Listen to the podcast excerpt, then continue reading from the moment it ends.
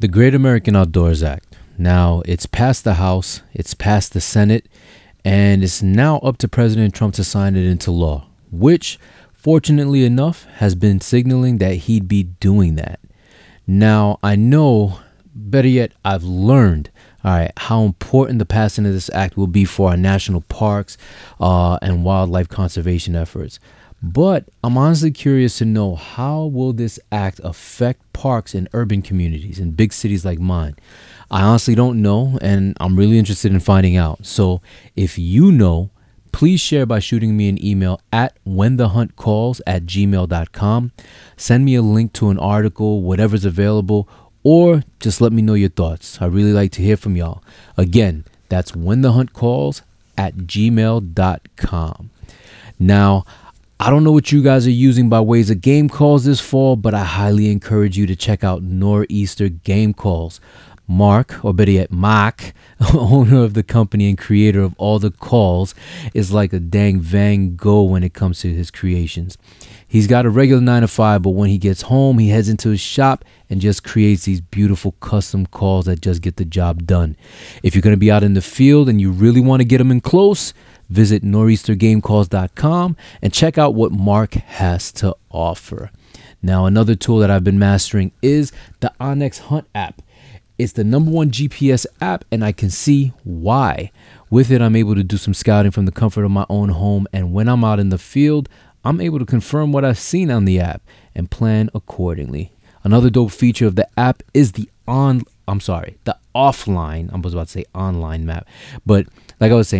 dope feature of the app is the offline map. So basically the area that I'm gonna hunt this fall won't have a strong cell signal. So when I'm home, I can download a map of the land that I'm hunting, save it on my phone, and pull it up even when I've got zero cell signal. How you like them apples? Now, go check out OnX at www.onxmaps.com. And last but not least, I finally got some of my own merchandise. Yes, there is now Urban Archery NYC gear available online. For men, for women, for kids, we've got something for everyone.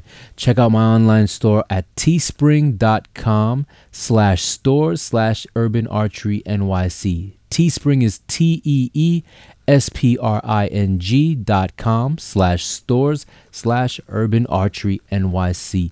The link will be available in the show notes. Now, enough with the plugs. Here's my intro music.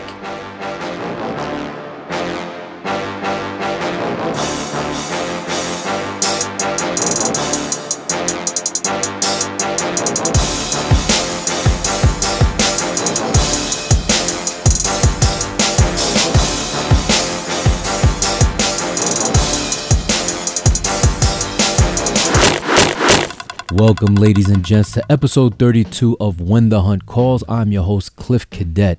Now, my guest today did me a huge solid. After my original guest canceled on me, this dude gladly stepped in. Now, who is this knight in shining armor? He is none other than A.J. Iaquinta, creator of Knights of the Apex. Like how I did that? Knight in shining armor, Knights of the Apex. Ah, you get it. Now, I wanted to interview AJ for a minute now. He's got some awesome content, some awesome, why am I stuttering, or basically, or not speaking clearly. He's got some awesome content on Instagram and YouTube, and I wanted to bring him on today because I really wanted to pick his brain and see if he could offer new archers and or bow hunters some advice on purchasing their first bow. So open your ears there, people, and check out my conversation with A.J. Iaquinta. All right, ladies and gentlemen. On the line with me is A.J. Iaquinta. All right, founder, owner, all of the above of KOTA, Knights of the Apex. All right, welcome, A.J. Man. Appreciate you taking the time out to speak to me today. Thanks, man. Appreciate it. Love following along on your page and seeing you shooting, doing some urban archery practice where you're at. So it's awesome. I'm from Long Island, so former New Yorker myself. So I love seeing guys get after it up there. Appreciate that, and I'm a fan of your page as well, dude. Just just the quality. You could take pictures of a rock. I'd probably like it on Instagram. The quality of your pictures are so dope, man. It's hard not to follow, not to be interested in what you're doing. So, take a second, introduce yourself, tell everybody about, what exactly KOTA stands for, what it is. For sure, yeah. So KOTA, it's just the acronym for Knights of the Apex, so KOTA. Knights of the Apex, I came up with that name because as hunters, right, we're the top predators. We're at the apex, right, of this planet, but we're also protectors of those animals that we love and we hunt, right? We're in a unique role on this planet. So I kind of see us kind of like knights. We can be as aggressive as we want to be, or as caring and empathetic, and our role is also as protectors. So that's kind of where that came from. I graduated from the University of Central Florida, so #GoKnights. So that played in a little bit, and the page was just really, it just kind of, thank you so much for complimenting the pictures. It was, for me, going back even just a couple years ago, I was just not happy with the quality of kind of gear content that was out there for archery. I was a big gun guy and hunting guy growing up, and there's tons of awesome photographers in that space, and just endless blogs and videos and YouTube reviews for things like that, but there wasn't that same volume in the archery space. So, and for me, it kind of happened at a time where I was getting frustrated being reliant on other people working on my stuff for me. So I started just working on my own gear and educating myself and just absorbing as much information as I can. And, there's a lot of ways to go about archery, because at the end of the day, it's about finding the right combination of gear to get the most out of you as a person, because this is all a mental game. So, one person's teachings might not 100% be the best for you. A lot of times you got to kind of do the Bruce Lee thing, right? Be like water, my friend, like pull those little nuggets of gold from different sources and until you kind of come upon your own combo. So I just started sharing that and just really wanted to make the coolest photos and content that I could. And photography thing just sort of spiraled, and I think now that's probably what the page is best known for is gear photos, and which is really cool for me because I just try and stay transparent with everything, and this is my affiliation with the companies that I'm doing reviews or I'm doing photos for, just so people know I'm not just trying to sell them crap. And if I am, here's where it is. This is my affiliation. This is how I'm linked with this company. Take that for what it's worth and make your own decision about it. But I'm not, the purpose of the page is not to shove product down people's throats. It's to just be like an open forum where you can just follow cool gear, and people will jump in the comments with their own variations and what's worked for them and what hasn't, and some of their concerns. And it's been a really positive experience for the 2.5 years that I've been doing it. Nice.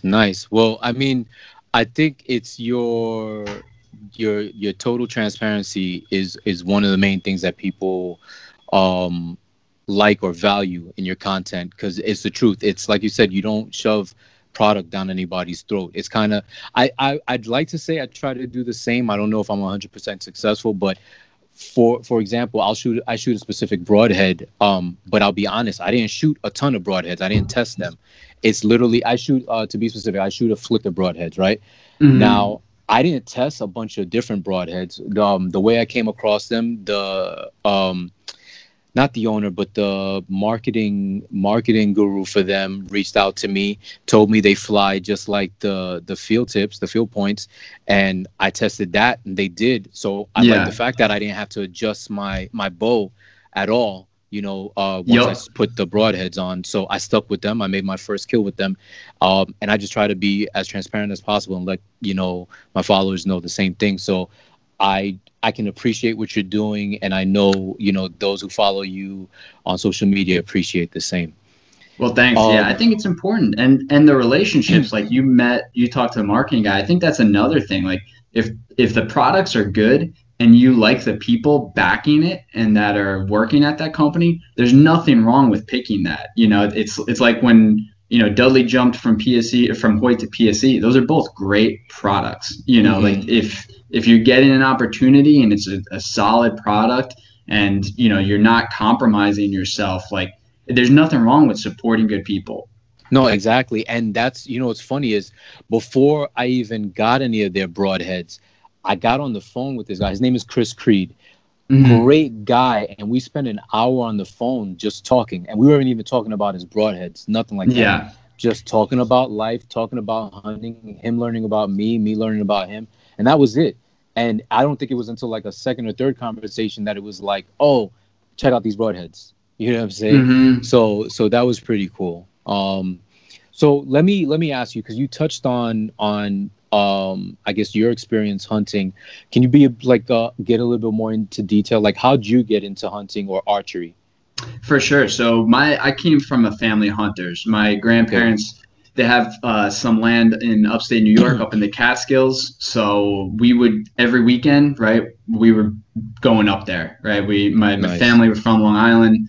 Blue collar, we'd work in framing, machining, and then on the weekends we'd go up there, blow some steam off. If it wasn't hunting season, we were riding four-wheelers and dirt bikes, and if it was hunting season, right, the woods were quiet, and we were out hunting, and then, you know, we'd meet up for a big Italian lunch at around 1, 2 o'clock, and then we'd be back out there for sunset. So I grew up in a hunting family. I did it a lot when I was younger, and then high school, college, you start going after different sort of hunting. And then after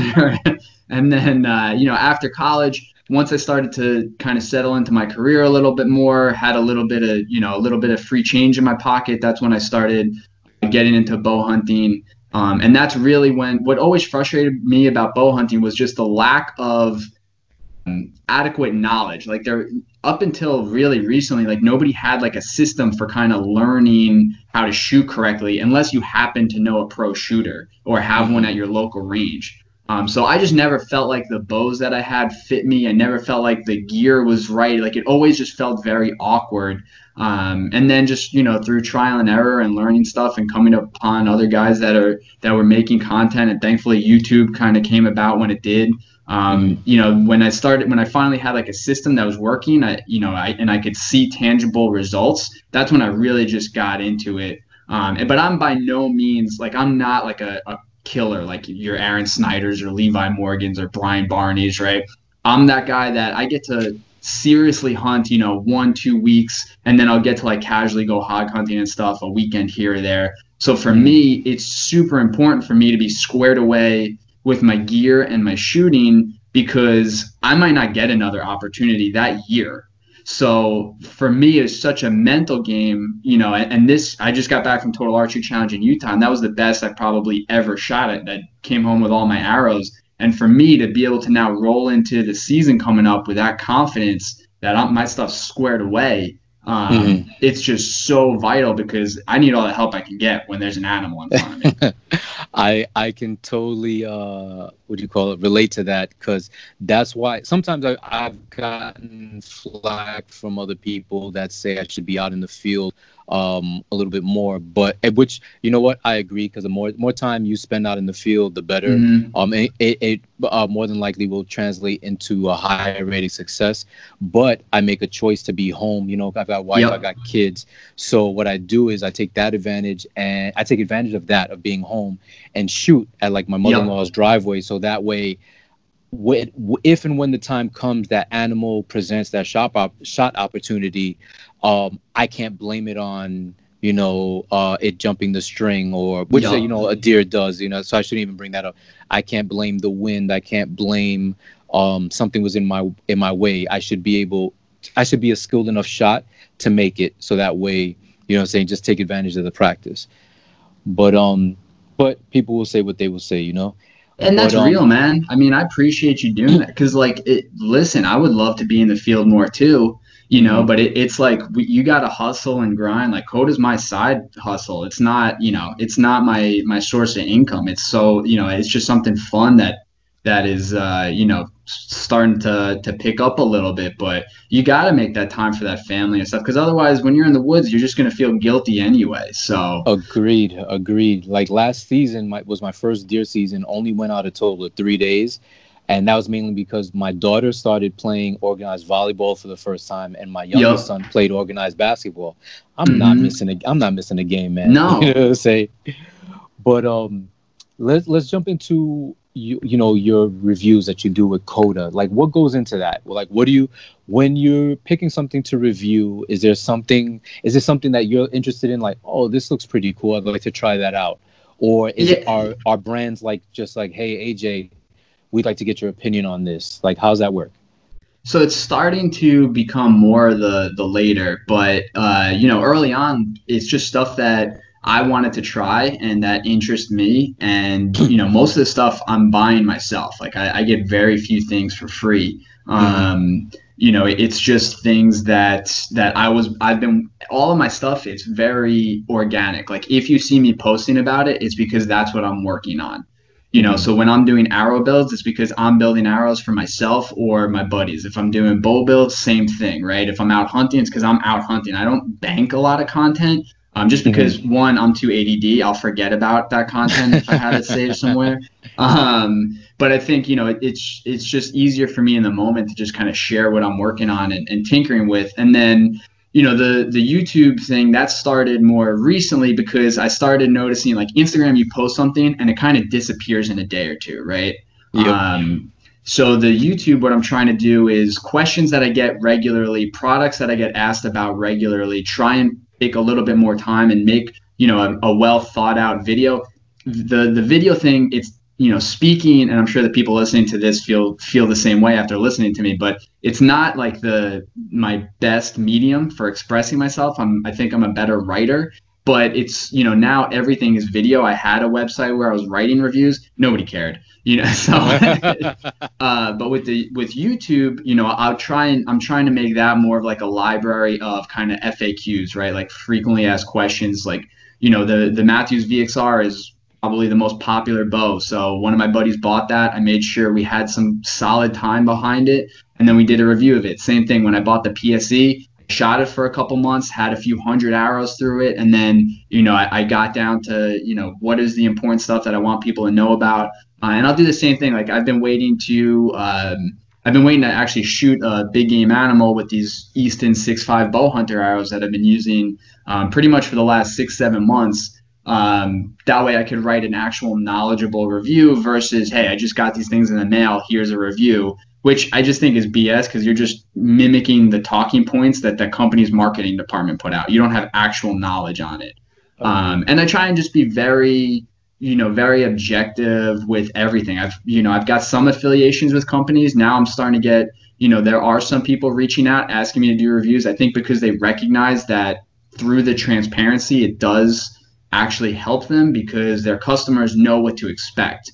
You know, talking to a lot of engineers for whether it's Easton, Sever, Kifaru, it doesn't matter what company you're talking about, the biggest issue they have is really user error on the customer's part, just because they were expecting one thing, but they didn't really understand how the product was designed. Like for broadheads, there's so many broadhead tests out there, and they're like, oh, well, expandables don't open. And it's like, okay, well, and I've made this mistake before. It's like, well, you shot that into foam. Broadheads aren't designed to open into foam. They're designed to hit hide, and hide has a different consistency than foam. And that's what makes it open up. And that's what gets you those big cuts that mechanicals get you. And you're only going to see that if you put a piece of hide or leather or something in front of the target. That's the only way to really test that kind of thing, right? But people will buy one or two, and then they'll shoot them, and then they'll be upset about it. And, you know, and I just try and give any insight into that I can. I try and reach out to the companies for background on why did you design certain things this way. I'll reach out to guys that I know that are shooting the same things or using the same products, and I'll use that. And then in all the videos and all the reviews, I try and let people know, like, this is my affiliation with them. You know, they either sent it to me for free or I bought it myself. Because some people think if you buy it yourself, you're biased, and some people think if you got it for free, you're biased. So I just lay it all out there, and then, you know, I let people make the determination for themselves. Nice. See, it's like, what is it? dang, I had a point and I lost it. Don't mind me. All right. Well, I was talking for a while, so. It's... so let me ask, like, how many videos would you say you've got out on YouTube right about now? Maybe a little under a dozen, and they vary in length. I've got a couple of bow reviews, a few like little, like just dumb clips I put out during COVID. I did shoot a gummy bear at 20 yards with Jimmy from Hunt Free, you know, little stuff like that. But and now that tack's over, I was kind of focused on that. But now there's a couple of products that I definitely want to get like a video up there because I have been getting a lot of questions on them. The bow hunters are one of them. The sticks for the PSE, to hold it up, the tripod sticks is another one. A guy that made a bracket, so you could use those on any bow. He sent me a bracket to use, so I'm gonna review that just because people always ask about that. I know I was wondering if it was even useful. You know, little stuff like that. Definitely gonna be working on over the next month or so. Mm-hmm. You know what? Let's make a quick jump on the topic because I think we've mentioned it twice already, which is TAC. Mm-hmm. And for my listeners who don't know, TAC is TAC, and it stands for Total Archery Challenge. Now, the Total Archery Challenge is basically a 3D archery shoot that goes on a couple of times throughout the summer, in a couple of different locations throughout the United States. It's a dope event that I hope to attend one year, but you got to attend one under, you know, a special kind of situation. You mind sharing that with us? Yeah, sure. So last week, and I planned on going regardless. TAC is one of those events where, you know, I promised myself, even if I couldn't get a knock time, I was going to go every year. And people might be mad at me for saying that because I'm sure it'll, you know, get more crowded every year. But it's just such a phenomenal event because it's such a difficult endeavor that the people that show up, you have to be a certain amount of squared away. You know, and it's different from trade shows where, you know, you're running into a lot of different people. These are kind of like you have to be physically fit to do it because you're on a mountain. You know, you're shooting shots anywhere from 40 to, on a lot of the targets, the average was 60 to 100 yards. And wow. With incline, you know, with different cuts, you're dodging tree branches. So, you know, you've got to either be willing to throw away a lot of money in arrows or you've got to be dialed in. And on top of it, you know, a lot of the companies that are out there, you know, you got Sever, usually the bow manufacturers are there. Yeti, Black Rifle Coffee was a title sponsor this year. You know, their reps are out there, and it's cool because you get to actually talk to them and learn from them and just pick their brain on stuff from people who you usually only see on social media. So I was going there anyway. I let Easton and Sever know that I was going to be there. I let a couple of our buddy Isaac, who's now he's contracted with Black Rifle right now. I know you had him on recently. I just let them know, hey, I'm going to be in town. I've got some family in Salt Lake City. I'll be there all week. If you guys need a hand, you know, just let me know. And Black Rifle was putting together, they did a veterans adaptive archery shoot. So they took a bunch of veterans. Most of them were former Spec Ops guys. You know, some of them were missing legs, arms. They had, a lot of them had, you know, way more injuries than you could even see. They're just so tough that, like, you'd never know, but they were dealing with either shoulder, spinal issues, nerve damage. But Black Rifle got together with a whole bunch of sponsors, PSE, Leupold, SKB, Jack Carr, a whole bunch of other guys, and they put them together a package for them with hard case, bow, arrows, binos, everything you would need to pick up archery and shoot.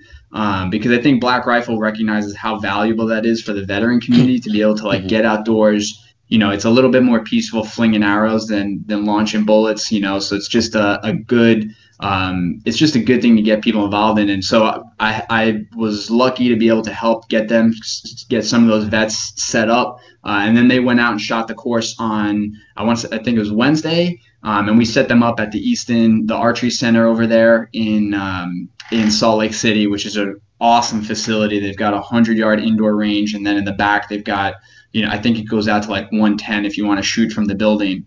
Damn.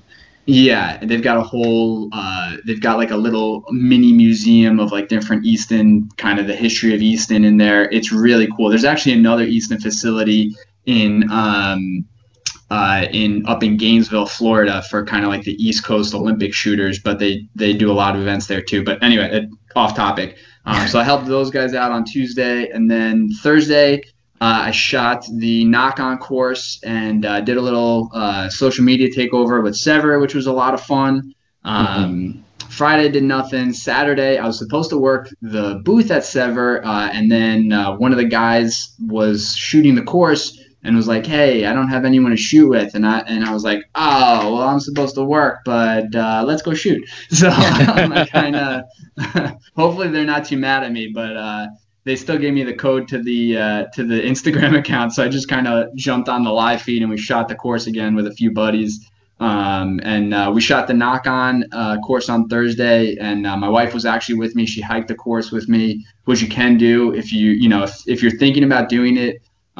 Or maybe you're just getting into archery, or you know someone who's into archery. What's cool is, you know, you can get a non-shooter pass. I think it was $15.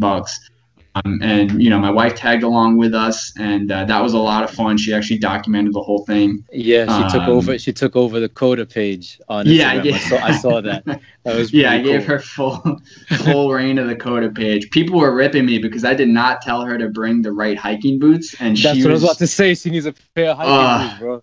Poor girl was walking him in sneakers. I think all of her toes are bruised at this point, but yeah. But it was cool. And, you know, then the rest of the day we were just hanging out. You know, we were talking to some of the reps and the guys from PSE and Hoyt and Sever and Kifaru, Black Rifle, Leupold, like all the companies that were there.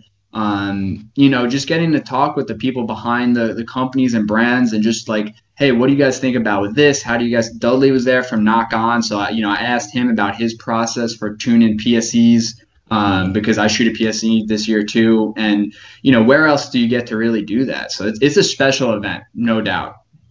That's what's up. That's what's up. Let me ask you a question. What were you shooting before you were shooting your PSE?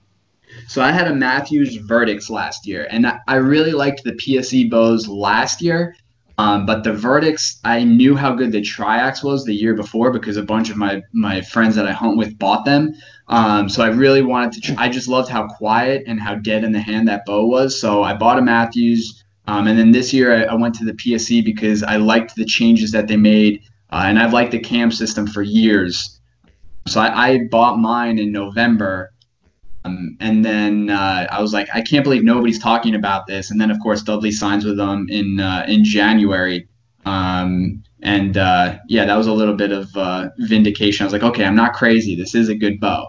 But see. All right. So let's jump right into why I really wanted to have you on the podcast today. You used a phrase a few seconds ago called "dead in the hand." That's actually the first time since I wanting to, you know, shoot archery, I wanted to bow hunt, that I've actually heard that phrase. Now, a little backstory I had shared with you, some of my listeners know, when I purchased my bow, it was kind of an impulse buy. I walked into a big box store because my cousin was buying some accessories for his bow. I think he needed a new stabilizer or something.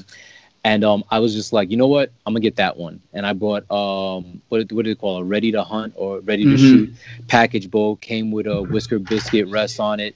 Came with, you know, a 4-pin sight, stabilizer on it, everything like that. But I didn't know that, which is highly recommended, like that you should shoot a couple of bows first. Yeah. You know what I'm saying? Like, yep. I had no clue about that. So I literally just told a guy behind the counter, I was like, yo, I'll take that one. It was a good price, came with all these bells and whistles, got a bag, got arrows, and I did not shoot that bow until they were setting it up for me. So what I want to go into, based on, you know, your reviews and your knowledge, if someone's looking to get into bow hunting, all right, let's be specific, into bow hunting, what should they do? What are the specifics they should be looking for when choosing their first bow? This is my favorite question. So first thing you want to look for, right, is you can't buy pants without knowing your waist size, right? The most important measurement that you need before you even start looking at bows is your draw length, which for those that are totally new, right, that's how far you're pulling the string of that bow back, right? And with compound bows, that's even more vital because the bows are designed to lock out at a certain distance, right? And they can be adjusted. Mm-hmm. It's what's called the let off and the back wall, right? But your draw length, if you don't have the, and we saw this with the guys we were working with last week, because they all got measured at different stores or their local shops, and Isaac's son built up the bows for him based on those specs. And you know, there's different ways to measure draw length. The best way, in my opinion, is John Dudley of Knock on TV has a video called Archery 101. In the first 10 minutes, he breaks down how to measure your draw length. And the way he tells people to do it is you simply pick up your bow arm, so the arm that would hold the bow, right? You pick up that arm, make a fist, and you put that fist against the wall. Then you measure from the wall to the corner. You turn your head to face the wall, and you measure to the corner from the wall to the corner of your mouth. That's your draw length, and that's the draw length of the bow that you're going to want to buy. The way most shops that I've gone to anyway, and that I know people that have gone to, is they do some weird calculation where they measure your wingspan from tip of your finger to tip of your finger, and they like divide by 2.1 or something. That's stupid, because you're assuming you don't draw a bow that way. So why would you measure your draw length that way? And someone like me, I've got it jacked up. My collarbone was broken when I was younger. So my shoulder on my left side is actually a little shorter than my right side. So if you go off of that measurement, I'm a half inch longer than I should be. If you do it that way. So systematically, I like things to just line up and make sense. So I'm going to measure my draw length the same way I'm going to draw a bow. So that's how you draw a bow. That makes sense. That's how you measure your draw length. Yep. All right. Just I'm gonna actually check and make sure that the measurement is correct, because I did what you said. Well, in the bow shops I've been to, they had some weird like kind of ruler that they put, like it looks like an arrow. They put it on a rest and you draw a bow back and it measures your draw length that way, right? So they had said at one point that I was 29 and a half. So then what I did was I had been used to what you said, that whole your arm span from middle finger to middle finger, and you're supposed to divide that by 2.5. And that did come out to 29.5. But then, like you said, if you've got issues on one side or something like that, where, you know, both shoulders or both arm lengths doesn't match up, then you're screwed, you know, when you set it up. So I like that. So your bow arm, the arm that's holding the bow, you make a fist, put it up against the wall, and then turn your head and you measure from the wall to the outside of with the outer part of your lip. Yep, the corner of your mouth, the seam right where, you know, the corner of your mouth. And he's got a video where he shows how to do it, and it's great. I think that's been the most reliable for me and a lot of the guys that the guys and girls that we shoot with. I think that's a good starting point, and you can mess with your D loop and you can mess with your draw length plus or minus a half inch from there. But that's the most accurate starting point, in my opinion, anyway. From there, right, that now you know your pants measurement, you got to figure out what kind of pants you want, right? So I think where a lot of people and myself, where I've made mistakes, and this goes for buying anything for the first time, cameras, clothes, it doesn't matter, is you have a tendency to start at the cheap end, right, and then work your way up. I really recommend researching in the other direction. So, and the reason I say that is when you look at budget items, it doesn't matter what industry you're talking about. They always make it seem like they've packed all of these features in, when in reality, it's a lesser quality. It's just not, it might be there on paper. It's not the same thing as the high-end model, right? So what I recommend people do is look at some of the pros, look at some of the top shooters, right? See look at those flagship bows, those high-end bows. Look at what, what are some of the machining practices? What are some of the accessories? What are some of the features that they have? And then do some research. That's going to lead you down a whole rabbit hole of, okay, well, what does this cam style mean? And what does aggressive cam? And what does let off mean? And you're going to all of a sudden start picking up all this knowledge that you wouldn't have gained going from the bottom end. And then once you start learning all of that, you can start narrowing down, well, okay, I'm never going to shoot 90 pounds, or I'm never going to shoot, right now I'm not going to, I'm not going to need like a bow that can handle whatever. So you can start scaling back based on your budget, kind of what you need, or narrowing down. Some bows aren't offered in everybody's draw lengths. That's another thing.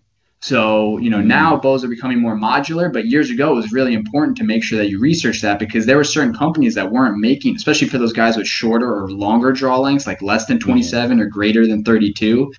There weren't a lot of manufacturers making bows for those people. So I think that's the place to start. You know, research those flagship bows and then work your way back if your budget doesn't allow you to get those top of the line things.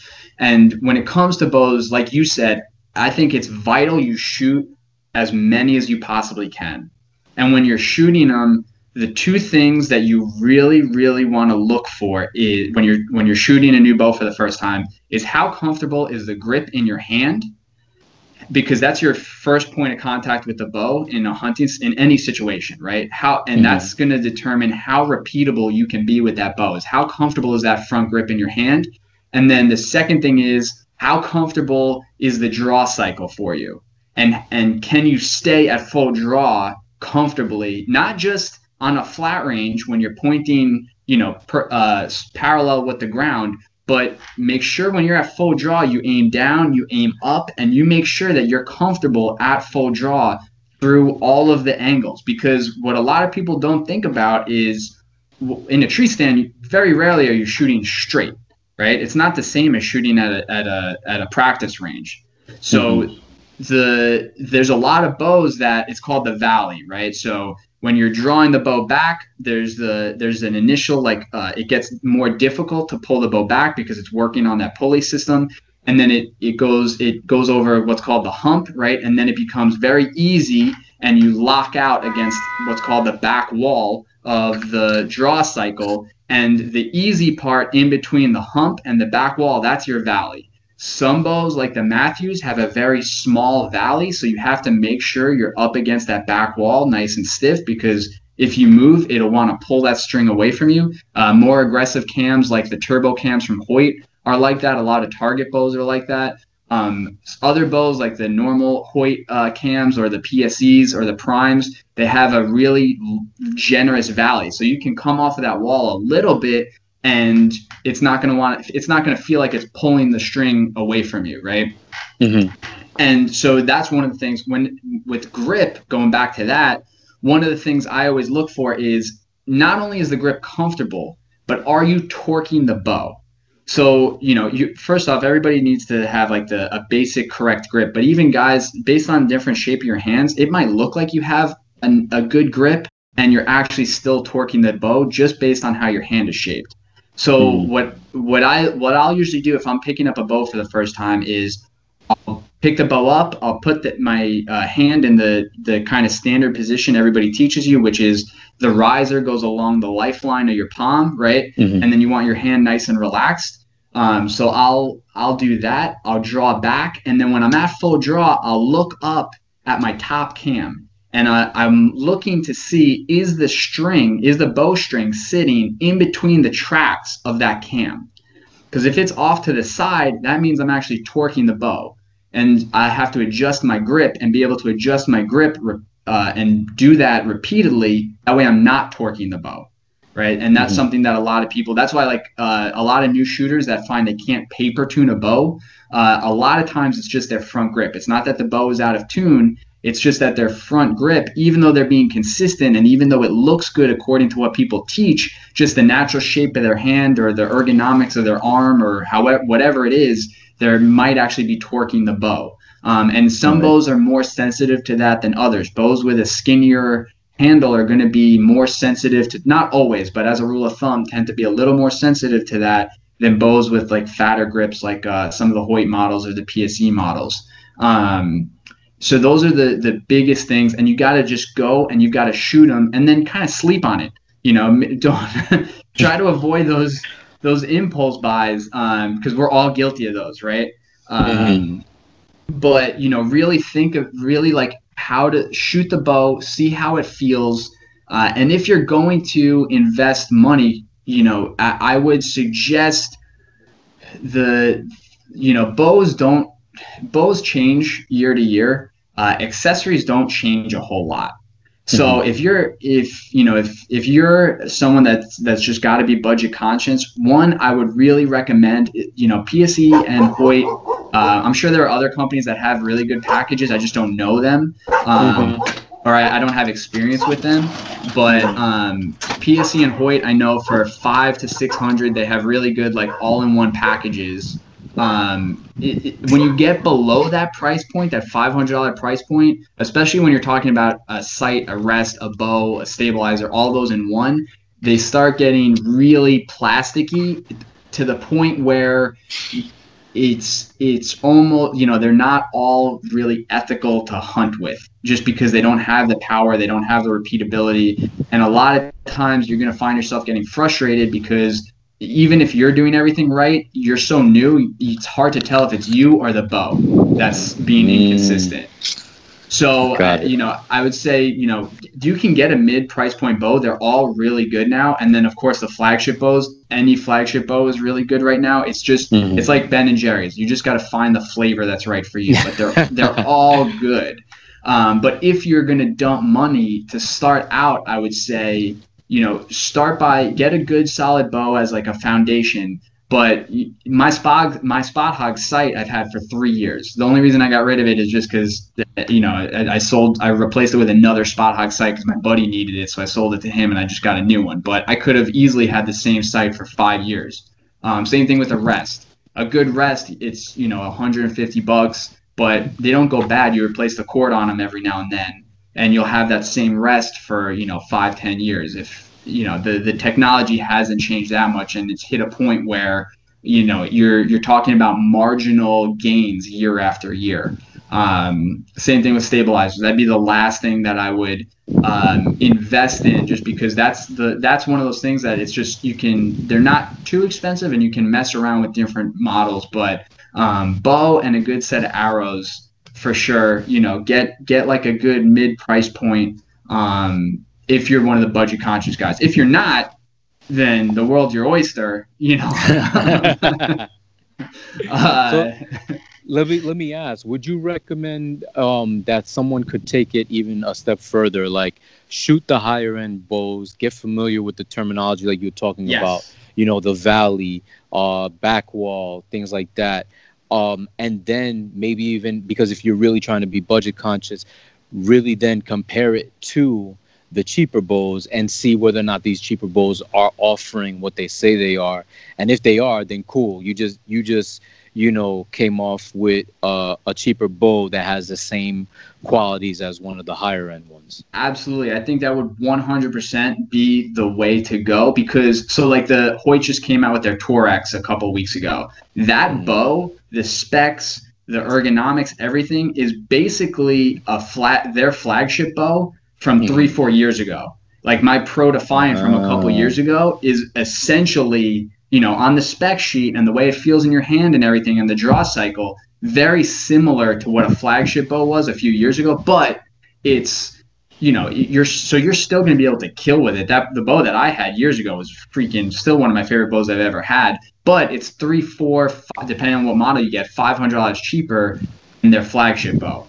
So you absolutely do that. The one thing, because guys asked about used bows a lot, used bows, it starts to get, when you're talking about more than 3 years old, it starts to get really case by case, because the biggest leaps bows have made in the last couple years hasn't been in terms of performance. Bows have been accurate and fast for a while now.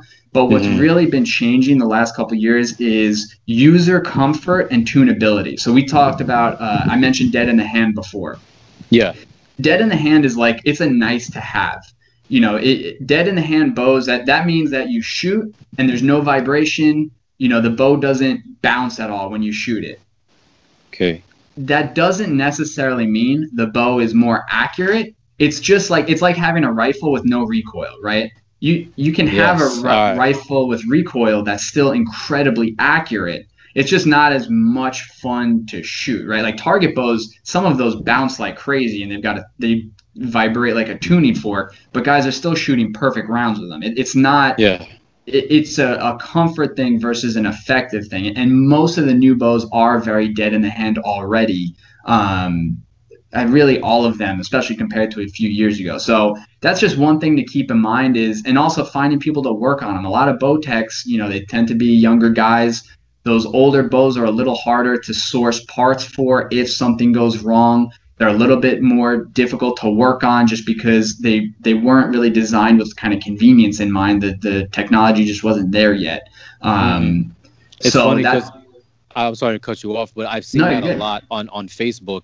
Facebook groups where a lot of people are selling, you know, used bows or at least parts for used bows because they know there may be some people out there who really love their older flagship model of whatever it may be, and they just don't sell the parts for them anymore. So it's kind of, so they get these aftermarket parts. So it's pretty cool. But I see what you're saying, though. It is a kind of a sensitive area because, like you said, it's with them being older models, it's difficult to find the parts for them and whatnot. It's not as, or I should say the bow manufacturers aren't as forthcoming with the parts as they used to be when the bow was like being made regularly. 100%. So it's, you know, when I would say that 3-4 year mark is really when it starts to become a pain for you as an owner. You know, if at that point I would really recommend you look at, unless you're getting a crazy deal on it, I'd really recommend looking at, you know, a mid-price point bow or see if you can get a leftover bow, because dealers sometimes have that, and more often than not, they're willing to haggle with you if it's they just have overstock of last year's inventory. It's like cars, right? You get a leftover from the year before. Yeah, I totally get you. All right, man. So you know what? I appreciate that, and so I want to round out this interview with a final question. All right. Yep.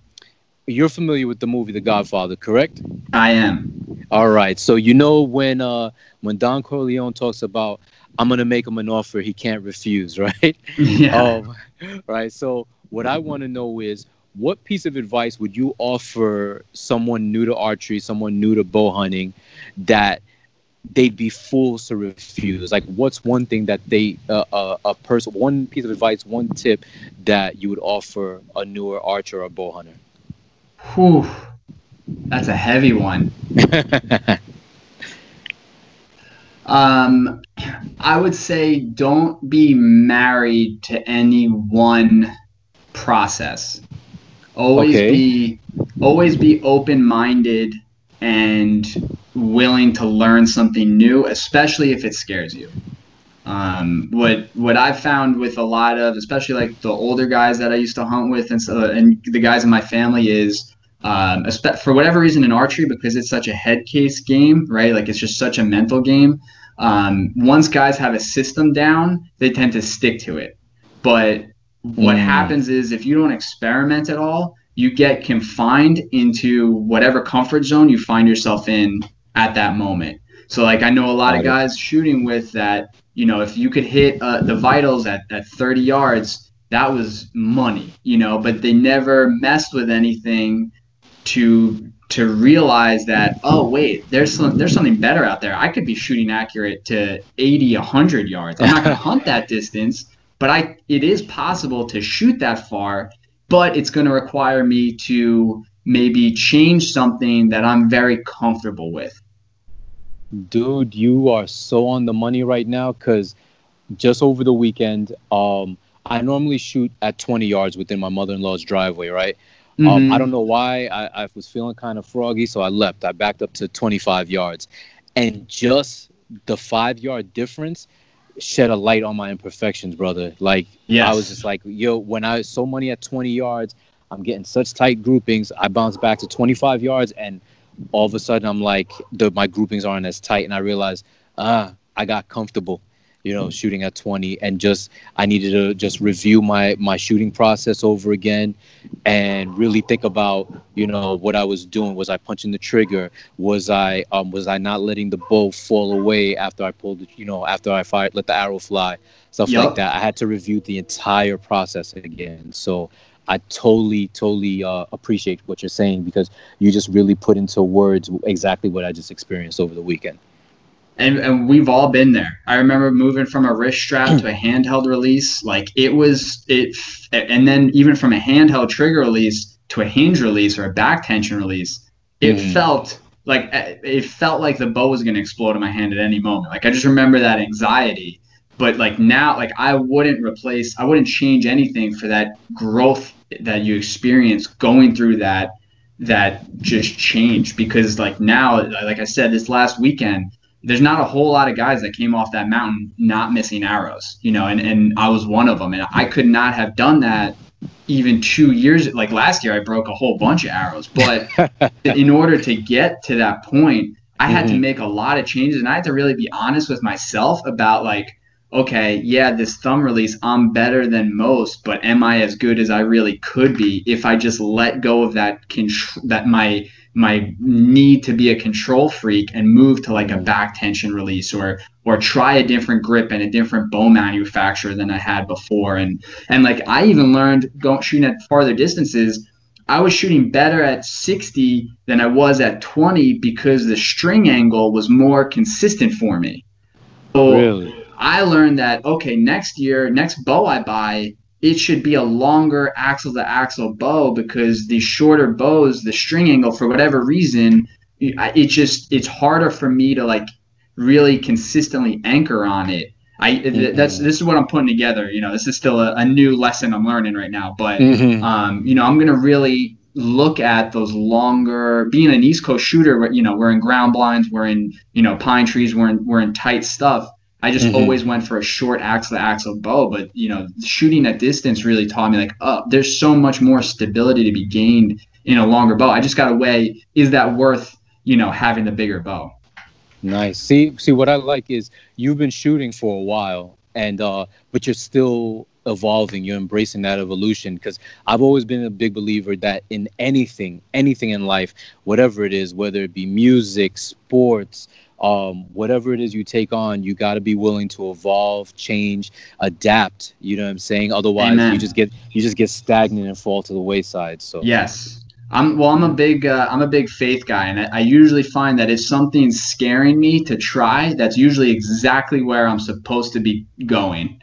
So nice. That's how I felt with the page. That's how I felt with, you know, investing in like you know, learning photography and my shooting. Literally all of the best stuff in my life has just been, there's been a certain amount of a leap, whether that's monetarily or, you know, just comfort wise or what have you. But you know, the knowledge gained, you can't replace that.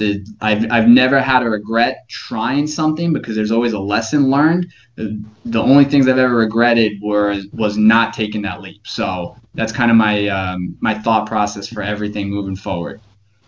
Nice. All right. Well, you know what? Let my listeners know where they can find your content. For sure. So on Instagram, it's Knights of the Apex. That's Knights with a K. The logo's KOTA, K-O-T-A. So you'll find me on there. That's where I'm for sure most active. And then on YouTube, I'm Knights of the Apex also. I got a bunch of videos on there. And there is a website. It's just knightsoftheapex.com, and that'll give you links to the YouTube and Instagram channels. And we got some merch up there, just because I make merch basically for my friends. They're like, hey, it'd be cool if we had this. So it's that's mostly what you'll find on there. Got it. All right. So prior to this interview, I had shared with you a song that I had not thought of for ages, for decades to be exact, right? And I didn't think of until I knew I was going to be interviewing you for the podcast today. So I'm going to close out this interview with that song. So when you listen, you'll know, ladies and gents, I'm going to be playing AJ Scratch by Curtis Blow in honor of A.J. Iaquinta. So, man, thank you for being on here with me. I totally appreciate it, bro. Thank you, man. Honored to be on. All right. Yo, have a blessed day. You too. 1, 2, 3, 4, hit it. Up in the booth with the people of fresh. There was one DJ who had to pass the test, and now he's down below and he's ready to play. That's right, y'all. His name is AJ. And again, I want to thank AJ for coming through in the clutch and joining me today for this episode. Hope you guys took notes, especially if you're new to bow hunting and or archery, or if you're just in the market for a new bow. If you guys enjoyed this episode, don't hesitate to leave me a 5-star rating in the review section of this app. If you're feeling really froggy, hook a brother up with a dope review. But if you're not into all that, it's cool, because truth is, I just want y'all to stay blessed and to remember, respect the journey, even when it's not your own.